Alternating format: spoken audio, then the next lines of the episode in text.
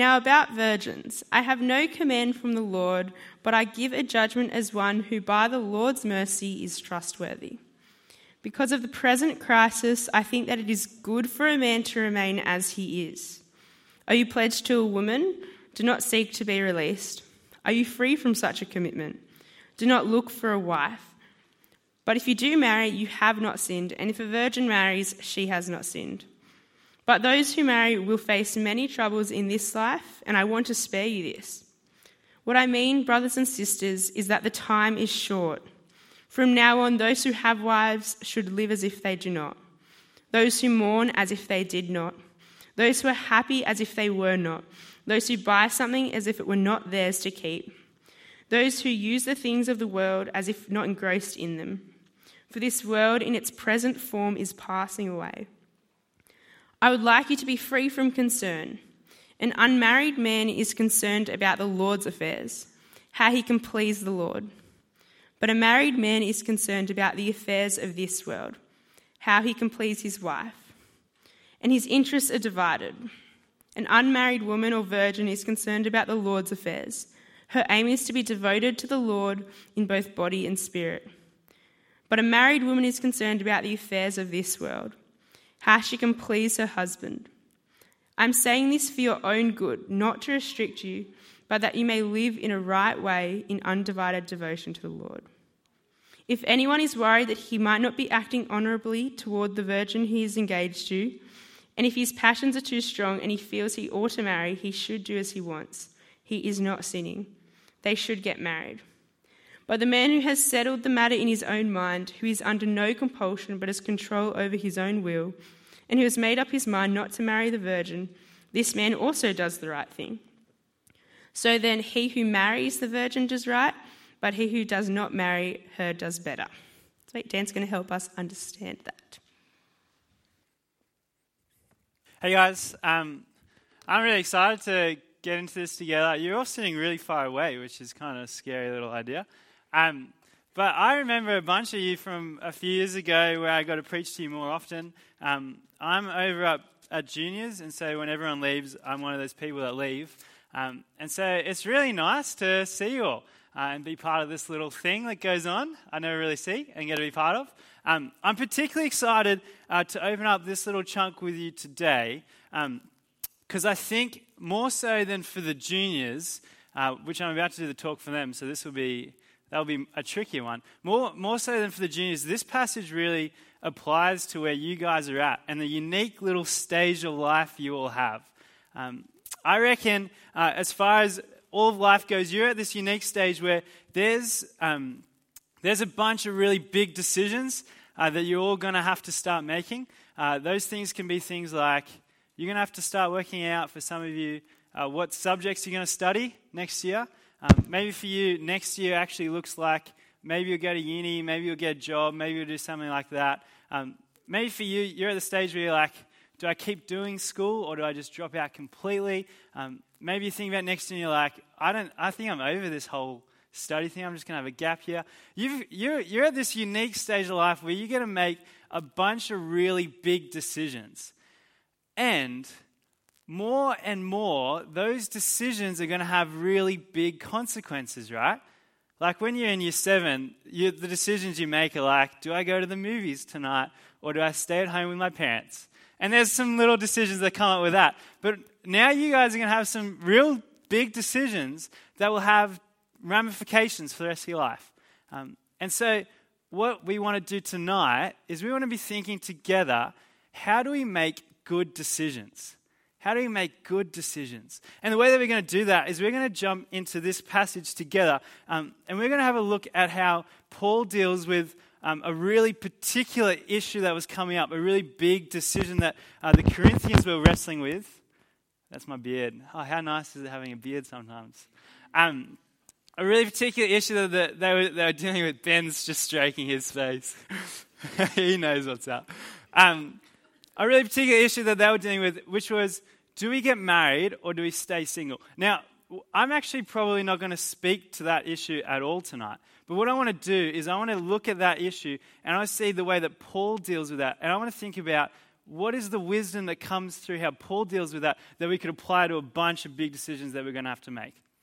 And I want to say that tonight, it is so important to get what we're going to be looking at. I think I would say that if you were to miss the things that we're going to look at tonight, you are bound to make only bad decisions for the rest of your life. That's a huge call, right? If you were to miss the things we're looking at tonight, you are bound to make only bad decisions for the rest of your life. And I want to make even a bigger call. If you miss the things that we're looking at tonight, not only will you make bad decisions, but you'll waste your life. And so I'm actually going to pray for all of us. And maybe you're sitting here and you're like, I'm not a Christian. I don't pray. But I'm going to tell you what I'm going to ask. And you can think to yourself, is this something that I want to ask God? I'm going to ask God, I'm going to pray that we wouldn't be people that wasted our lives, that we didn't have meaningless lives. And if that's something that you want for your life, you don't want a wasted life, you don't want a meaningless life, then I want to encourage you to bow your head and pray with me. So let's do that together. Let's ask God for that. Dear God, we are so thankful for your word and for the wisdom it gives.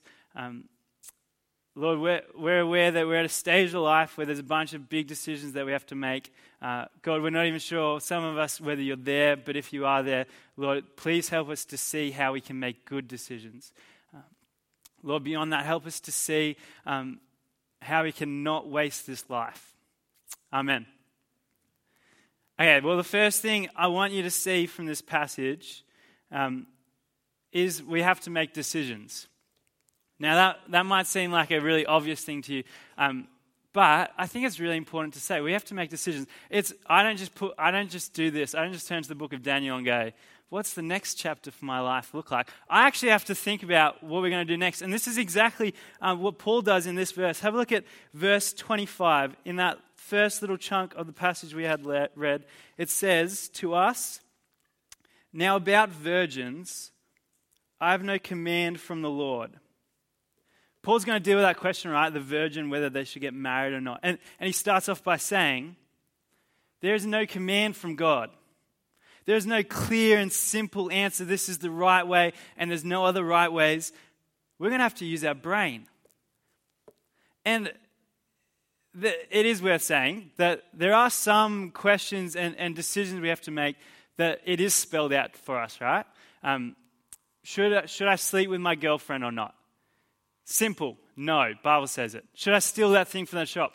No. The Bible simply says, do not steal. Simple. Commands. But there's a whole list of other things. There's a whole list of things that the Bible doesn't tell you exactly what you should do. And for Paul, he's like, marriage, that fits in that category. But there's a whole host of other things. Actually, just have a look at verse 28, just to make it really clear that marriage doesn't fit in that. He says, verse 28, "But if you do marry, you have not sinned. And if a virgin marries, she has not sinned." So Paul goes out and he says, it's better to stay single. But then he just goes straight away to the other thing and he goes, but if you do marry, so it's better to be single. But if you do marry, you haven't sinned.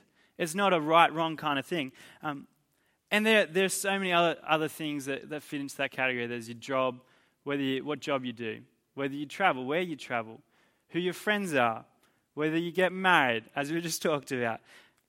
Now, the second big thing to see, so we've got to make decisions. The second big thing to see is that there are real consequences for our decisions. Now, have a look at verse 28 for this one again. So the next little bit on, he says, "And if a virgin marries, she has not sinned. But those who marry will face many troubles in this life, and I want to spare you of this." Paul talking about marriage makes it very clear that there are decisions that will have consequences for your life. The same could be said for what job you choose, what uni subject. There'll be consequences for those decisions. And so, as an aside, this isn't really even the Bible speaking at this point. Paul, lots of wisdom in that. He is aware of what the consequences of the different decisions he has to make are. He wasn't a married dude, right? This guy wasn't married. But he worked out, what are the consequences if I do get married? Now, there's a lot of wisdom in when you come to a situation where you're going to make a choice, do you know what the consequences of the different choices are? Because that's worth thinking about.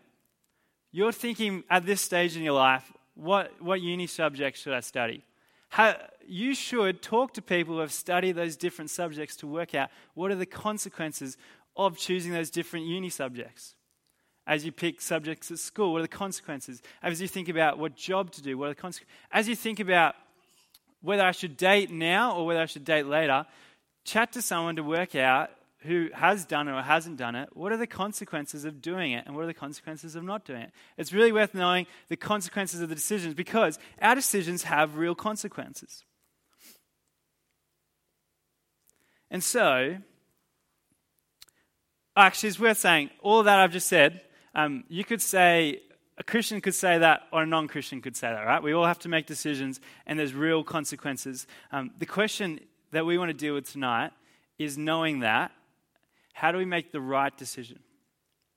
If the answer isn't given to us, if there's no direct command from God, how do I make the right decision? How can I be sure I'm making the right decision? And there is this key principle that Paul brings up right in the center of this little letter. And it's the thing that we're going to spend all of the rest of the time looking at. And if it shapes your life, if you get this and you let it shape your life, you can be sure that your life will be a life that means something. If you get this principle and let it shape your life, you can be sure that your life will mean something. But if you don't, you can be sure it won't. And so the big principle that we're going to be dealing with tonight is in verse 29, and it is, know the time, that the time is short. Have a look at verse 29. Verse 29 says, what I mean, brothers and sisters, is that the time is short. Notice how at this point he doesn't say that life is short. He doesn't just go, because if life is short, you could just go YOLO. You only live once, just party on, do your own thing. Do what makes you happy, die young, all those kinds of things. He says, actually, the time is short. Not your time, but the time of this world is short.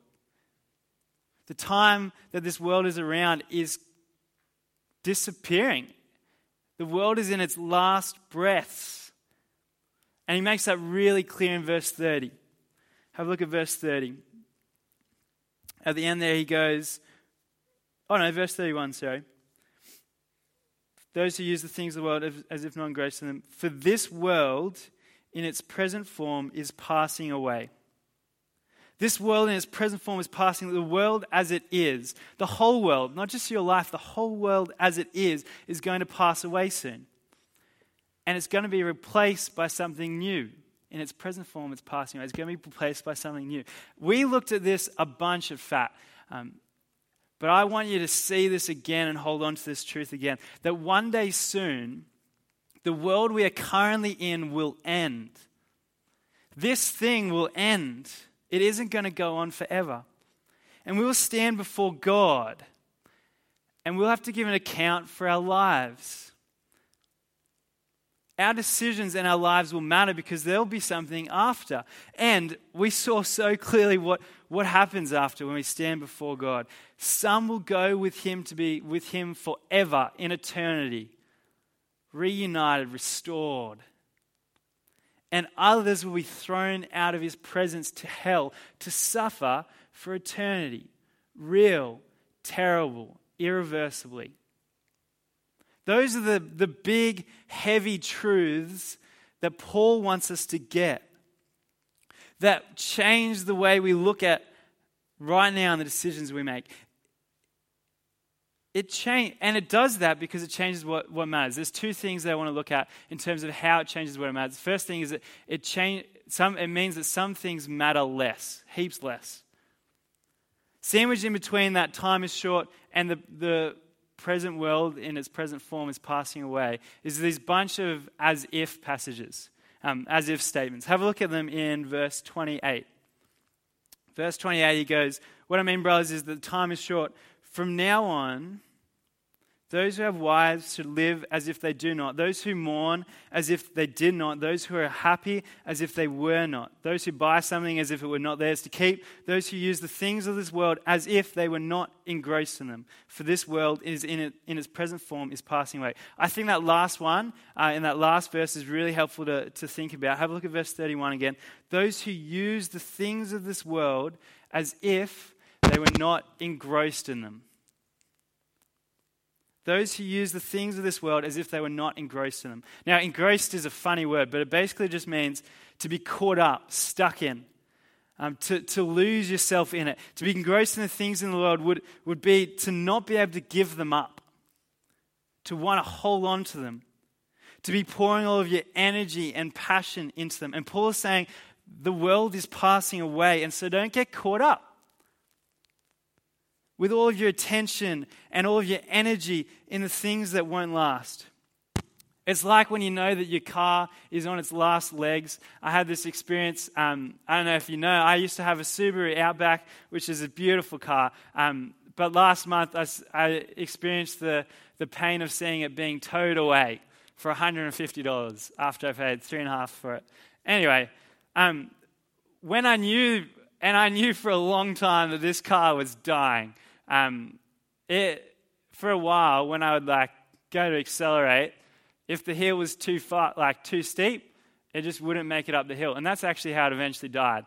I was driving home up my hill, and then it just stopped, and I was foot to the floor, and it just wasn't moving because the clutch went. But I knew it was coming for ages. In fact, I knew probably for 2 years that my car was on its last legs, and so I didn't do anything for it. I didn't service it. I never washed it. I didn't clean it.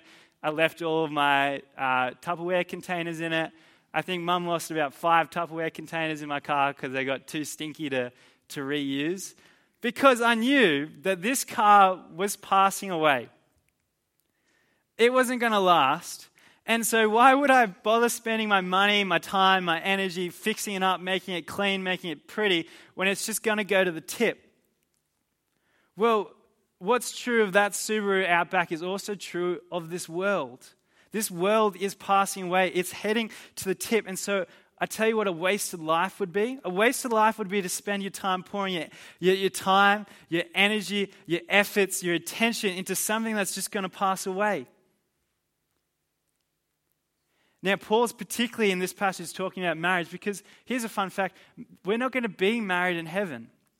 And so he's like, don't get so caught up in marriage when it's not going to last. But there are 1,000 other things that we can get engrossed into. And they're so much worse, so many of them. Gaming, career, popularity, money, success. All these things just make no sense to get engrossed in them when you know that the world is passing away. Now, I want you to do this little exercise with me in terms of thinking about whether you're somebody who might be engrossed in these things. I think all you got to do is, how would you feel if you had to give them up? How would you feel if you could never play that game again? If you had to delete Instagram for good? If that sport that you loved, you couldn't play? Because when you do those kinds of things, you can get a sense of just how engrossed you are in that, how much that thing matters. And they don't matter. And if you keep living like they do matter, you're bound to make bad decisions with your time, with your energy. You're bound to waste your life. Paul's saying that they're passing away, they won't last. And so don't get stuck on them. Don't get stuck pouring your energy into those things. The rest of the world does. That's all they've got. But you know they're temporary, that they don't last. And you belong to a world that will last forever. Some things matter far less. But the second thing to see is some things matter far more. See, here's a really important thing. Is the passing of this world doesn't just mean heading to heaven. The passing of this world also means hell, right? And that means that right now we're living in a world that's kind of like that time just as the Titanic hit the iceberg. And we know the Titanic's going down, it's sinking. But when the Titanic hit the iceberg, so many people didn't think that it would ever sink, that things would ever go bad, that they'd end up in that icy water. People thought it would just be okay, that they could just keep going on doing what they were doing, playing their music, doing their thing. There was so much space on those lifeboats that people could have got on, but they didn't. But imagine if you were on that boat, the Titanic, you hit that iceberg and you knew it was going down. Man, that time there would be so radically changed by the reality of what's happening, right? You know that people are heading to death, and you know the only way to be saved. We live in a world that we know is going down, right? It's passing away. And for many people, they're unaware that as it's passing away, as it's heading to hell, as it's passing away, they are heading to hell. So many people think that things will just be all right. So many of your friends think that things will just be all right. So many of your family think things will just be all right, but we know that they won't be. We know the reality, what is really going on, that things will not go well. And so how could we not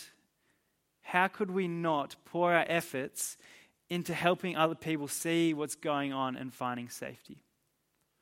Because what is at stake is so much more than drowning in icy water.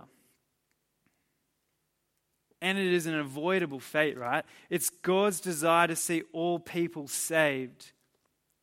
He wants that so bad that he sent Jesus, his one and only son, to die so that if anyone would trust in him, they would have life forever, that they would be saved. Which means if we're aware of that reality, if we're aware that it's going down and we have the solution, we have the opportunity to make a real lasting difference for people. A life that pleases God. Have a look at, that's kind of what's going on in verse 32 to 35. And so we're just going to look at verse 32. Because Paul's pointing out this truth and he's going, I want you to live a life devoted to this. Have a look at verse 32. I want you to be free from concern. An unmarried man is concerned about the Lord's affairs, how he can please the Lord. But a married man is concerned about the affairs of this world, how he can please his wife. Paul wants the Corinthians to have a life that is concerned about what God is concerned about. Because what God is concerned about are things that are real and eternal and will last forever and matter. Can you see how that principle that the time is short will have to change things, has to change your decisions? If there was, here's a little thought experiment. If there was, if this is all there was, if this world was it, then it would make sense to choose the option that was the easiest, the one that got you the most money, the one that makes you the happiest. And so if you're choosing through uni courses, your options might look like something like this.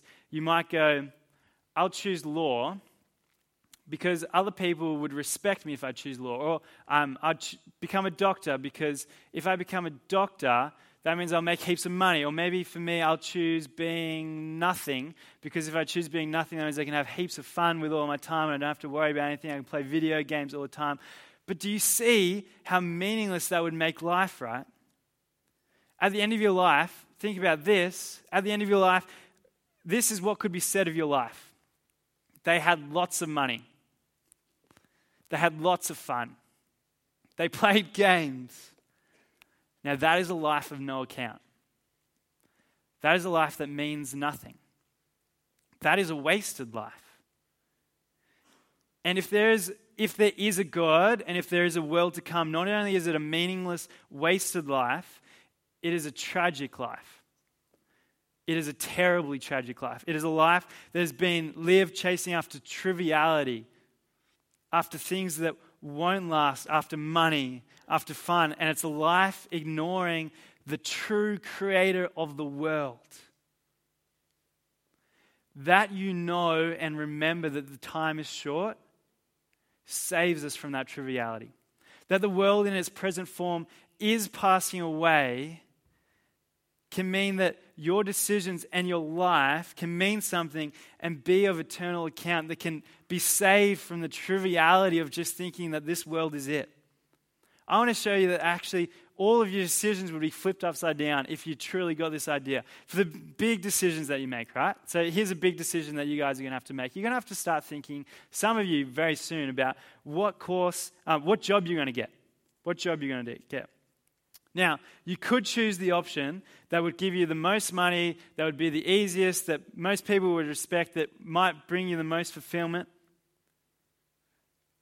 But this can't be what you care most about when you know that these things are just passing away. When you know at the end, all of that will be of no account whether you were fulfilled or had lots of money. If you get this truth that the time is short and there is an eternity coming, you can choose the option which will help you love God, love others, serve Him, see people brought to Him. You can make a decision that would actually have eternal importance, that would be really deeply, eternally meaningful. But the reality is that there's also, so big decisions completely changed, but also really small decisions can be changed. When you're deciding for tomorrow what friends you're going to hang out with, you could do this. You could choose the option of what is the easiest thing I can do? Who is the friend that I'll have the most fun with? Who is it that I like most? I'll just hang out with them. And in a sense, there is nothing wrong with that. You could totally make that decision. And it's nice to hang out with people that are easy fun. But there's a reality that time is short. That means your decisions could mean so much more than just on his Saturday he had a fun time. You could hang out with someone who doesn't know Jesus and spend some time sharing the gospel with them. And that decision could be a decision that could lead to an opportunity to make a mark on eternity. That could happen for you tomorrow. Next Friday, if there was a party on next Friday. I don't know if there's a party on. I wasn't invited if there is. You could make the decision easily like this. You could just go, I'm just going to do the maths. How many friends are going there? How many friends are going there? I'll go where most of my friends are going. Great, that's going to be a fun night. Then you can look back and you go, great, I killed it. On Friday night, I hanged out with 10 of my friends instead of 2 of my friends. What a night. Or you could get the reality that the time is short, that heaven's coming, that hell's coming. And you could decide to come to youth, not because it's the most fun thing to do, but because you get the chance to help your Christian friends continue heading to heaven. And that would be a decision that would mean so much more, be so much more valuable than I had a fun night that night. No, that night he helped his friends make it to heaven. Do you feel that? Do you feel how good that is, that you can make decisions like that? That your decisions can mean more than just, I had a fun, easy life. Your decisions can be decisions that are done in light of eternity, that actually have implications for eternity. That means friends that don't know the gospel can hear the gospel and be saved. That your Christian friends can be encouraged and spurred on to live for God more. You can decide simple, small decisions. You can decide to drop a job to come to youth. That is a powerful decision. You could decide to start a sport to meet non-Christians. That is a powerful decision. You could decide to sit with the one that everyone ignores. That is a powerful decision. Because you, if you get this reality, can make decisions that have real meaning. You have the opportunity, the freedom, to have an incredibly lasting consequence on this world. And every one of you in this room are heading to the stage of life when you can make more and more of those decisions. And these decisions aren't going to be black and white, but if you have that principle that the time is short, that heaven's coming, that hell's coming, that judgment's coming, your decisions can have eternal value and your life can have profound value. But I want to finish by talking particularly of one big decision that is so much bigger than all the other decisions. Because lots of the decisions we're talking about tonight are big. Job, big decision. Uni, big decision. But there is one decision that is so much bigger than all of those. And it is this. Whether you're going to live a life following God or not. Whether you're going to put your trust in Jesus. And if there's one decision in this life that seems crazy, that your friends will laugh at, that makes no sense, it's that one, right? Because when you make that decision, you're making a decision to suffer, to lose friends, to not do what you want, to not pick the easy life, to not just have as much fun as you can now. But the time is short. And there is no decision that is more in line with the reality that the time is short than that one, that I would follow Jesus. That I'll decide to stop chasing after those trivial things that I know are passing away and decide to chase after the one that will last forever. He sent his one and only Son to die in your place so that you might be saved. And so if you haven't made that decision tonight, or if you're someone here who is thinking of going back on that decision that you've made previously, hear this, the time is short. The world in its present form is passing away. The things of this world that seem so attractive, they won't last. They don't last. Time is coming to an end.